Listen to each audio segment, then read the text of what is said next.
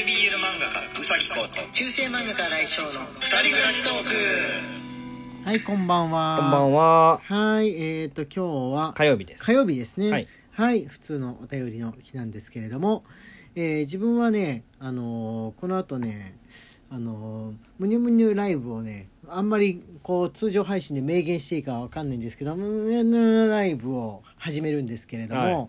夜8時からなんか喉がね痛くってね。あらま。急に寒くなったからちょっと風邪ひいたのかうん。なわかんないんですけどもね。はい。まあなんか部屋でも加湿しながらやるかなと思ったんだけどあ我が家には加湿器がない。あ、加湿器がないということなを気づきました。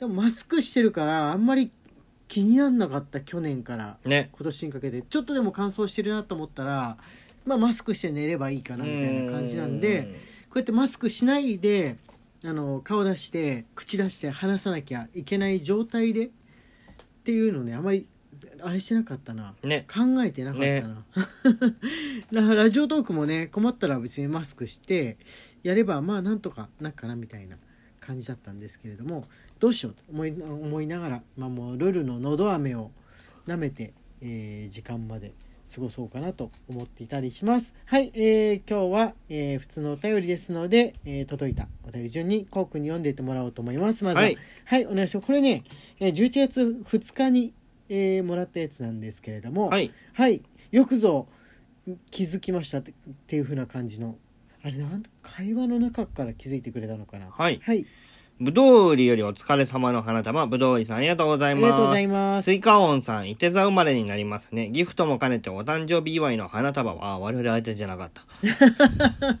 いやいやいやでもぶどうりさんからスイカオンさんへのはい。お誕生日プレゼントということで、えーよくパッとこう気づきますねいて座生まれっていうことは、まあ、こうくんと同じ同じ。あれスイカオンさんも蛇使い座っていう考え方なんでしょうかね幻の。蛇使い座といて座ってどういう風な間柄なの？全く一緒ってわけじゃないんだよねいて座の後に蛇使い座があるってことなの、前前前と。かま、前なの、うん。そうなんだそうそうそうそうそう。確かそえー、そうそうそうあのライブ配信でちょっと言ったんですけどこうくんが実は蛇使い座だっていうことで、う。うん。一時期だけあったこの13番目のねうん星座のことなわけなんです一時期だけあったというか。まだあんのかな？あるでしょ。あるんでしょうね実際は13のはずなんです。はいでも星座占いであんま見かけないんですけれども あんまり見まあかけない、もうなかったことにされた。なるほ今今更言うなみたいな。やっぱ12っていうのは割り切れるじゃん4つ4つうん4つ4つみたいな火の星座とか水の星座とかって分かれてるんでしょあれ蛇使い座じゃあ火とか水とかのうちのどれっていうのはそうそう。あんまり分かんない今更今更入ってくんだっていう気配が。割り切れない数になっちゃうっていう話なわけなんですよね。はいあギフトがね届いてますので読んでみていただこうと思います。はい、ゆのさんより元気の玉おいしい棒。を、はい。かいさんよりコーヒー人おいしい棒。まき太郎さんよりおいしい棒コーヒー人をいただいております、はいありがとうございます、はありがとうございます。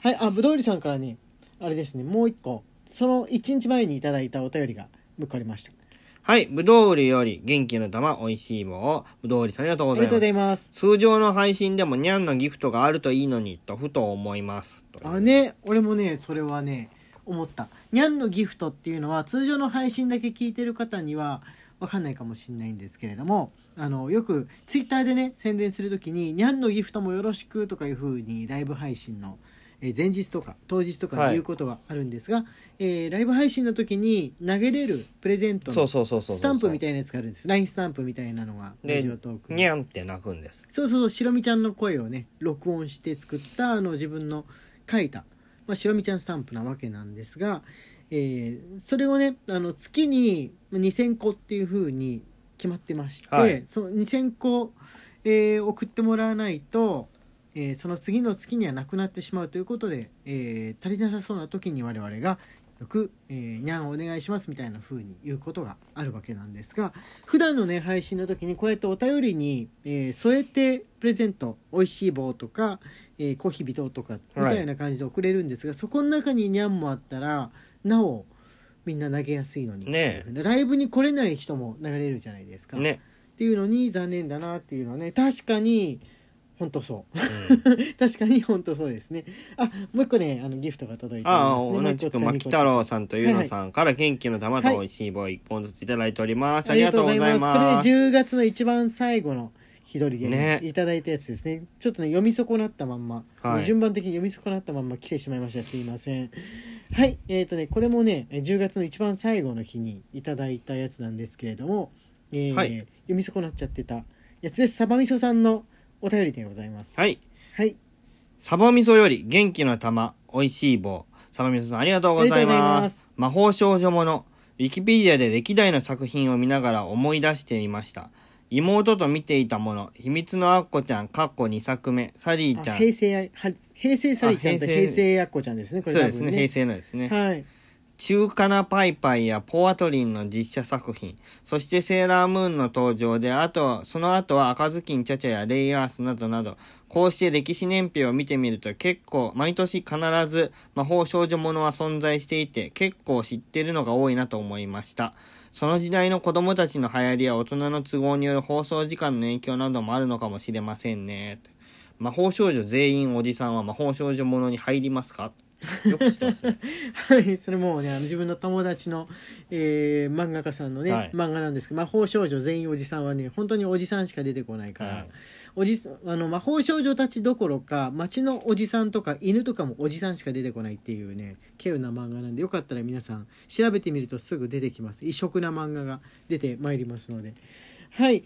で、えっ、とね、魔法少女ものについて、前あの子供番組についての話をした時のからのだと思うんですけれども、魔法少女ものだけのあれなのかな？ウィキペディアで歴代年表みたいなのがあるのかな？この面白そうですね。面白そうだな、うん。それちょっと見てみようかな。順に主題歌とかもしウィキウィウィキペディアや YouTube に上がってたらプレイリストを作って魔法少女だけのプレイリストを朝っぱらから流すっていうことで学校行ったらテンション上がりそうだな、うん。時代によってその身近な感じのクラスにいそうな子っていうのだったりそのちょっとこの逸脱してると言いますか戦い度が強かったりっていうのはうん波があるような気がする確かに。セーラームーンっていうのはまあ一応設定上はクラスの子っていうことなんだけどルックスにしてもその戦いぶりにしてもちょっとこの日常からは逸脱してる感じじゃんそうですね。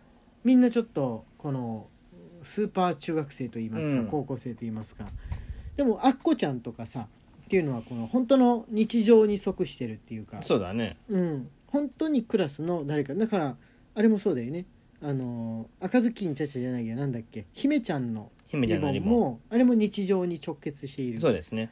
感じだけどプリキュアとかはやっぱりこの日常から少し逸脱した戦いを、うんつかまあまずバトルだしっていうものはあるんでそのうんそういったバトルとかもあるぐらいの魔法少女が、うん。魔法少女って言っていいのか分かんない。魔法少女が受ける時とそうじゃない時っていうのはあんのかなそうだね。ううんん。思いますかね。ずっとバトル少女があってずっと日常少女があるってわけじゃなくてなんか波になってるような気がね、うん。ししないでもないんですよね。はい面白い。ちょっとその年表見よう。気になった人は皆さんも見てみてください。はいじゃあ次はね、えー、とこちらお願いします。はい。レモンより、新井先生、宇崎先生、こんばんは。最近、多様性という言葉の意味がわからなくなってきました。LGBT、障害者、肌の色など関係なく相手を理解するということだと思っていたのですが、調べてみたところ、相手を理解することと書かれていました。ということは、自分と意見が違う人のことも理解するというのはわかるのですが、例えば自分や友達、家族を傷つけたりする人のことも理解しようということになるのでしょうか。考えれば考えるほどわからなくなってきたので、先生たちの意見や考えをお聞かせいただければと思います。はいレモンさんありがとうございますいやこれね本当にね難しいよねうん。あの多様性っていうふうに言うと、まあ、多くの大体全てのことをことというか人をうん。含むわけじゃないですかどのような考え方やどのようなポリシーや、もう、えーどういうふうな生き様の人も入るっちゃ入るわけなんですけれども、うんついあの多様性っていう言葉だけ聞くと多様性を全て受け入れることをしないと悪い人だみたいに解釈しがちじゃないですか。うん。俺はそういうことはねないと思うんですよ、うんできる限り理解をした方がいいと思うけど俺は本来はその理解しきって受け入れなくっても仕方がないことだと思うんだよね。うん分かることっていうのはそういう人がそういう考える人がいるんだっていうとこまでであのある程度ストップしてうんいいと思うんですよね。嫌だけど好きになろうまでは無理にしなくっていいと、思うんですよあの本当はねした方がいいっていう風なメッセージを出しながら多様性をアピールしている、えー団体とか人も多いと思うんですけれども、あのーもうそれは本当に狭い範囲のことであってそのなんて言うんでしょうねジェンダーの問題とか、はい。セクマイとかだったら、まあ、好きと言わないまでも別に、あのー全然 OK ぐらい言ってみる度量を持ちなさいっていうふうに俺は思ったりするんですが、うん。もっとその宗教的なものだったりとか、あのーなんて言うんでしょうね。こう政治的ポリシーとかだったらこの全世界全てを含めると好きとかは到底言えないとかっていうのは起きてうん。当然だというふうに思い思うんですよ。うん。だからそこにそういう人がいるということを理解するっていうことでいいのかな。とうん。思います。そその先の判断は各自の生まれた状況とか、えーポリシーだったりとか、あのー置かれている環境とかによってそれぞれそれぞれに任せるっていうことなんじゃないでしょうかね。うんあのこれから変わっていくかもしれないですけれども全員が同じにならなくてもいいっていうことですね。はい同じ考えを持たなくてもいいっていうことだと俺は考えております。ということはいで時間がやってまいりました。中世漫画家新井翔と男性 BL 漫画家うさきこうの二人暮らしトークでした。ツイッターのフォローと番組のクリップ、インスタグラムのフォローの方もよろしくお願いしはいまたます。明日ね。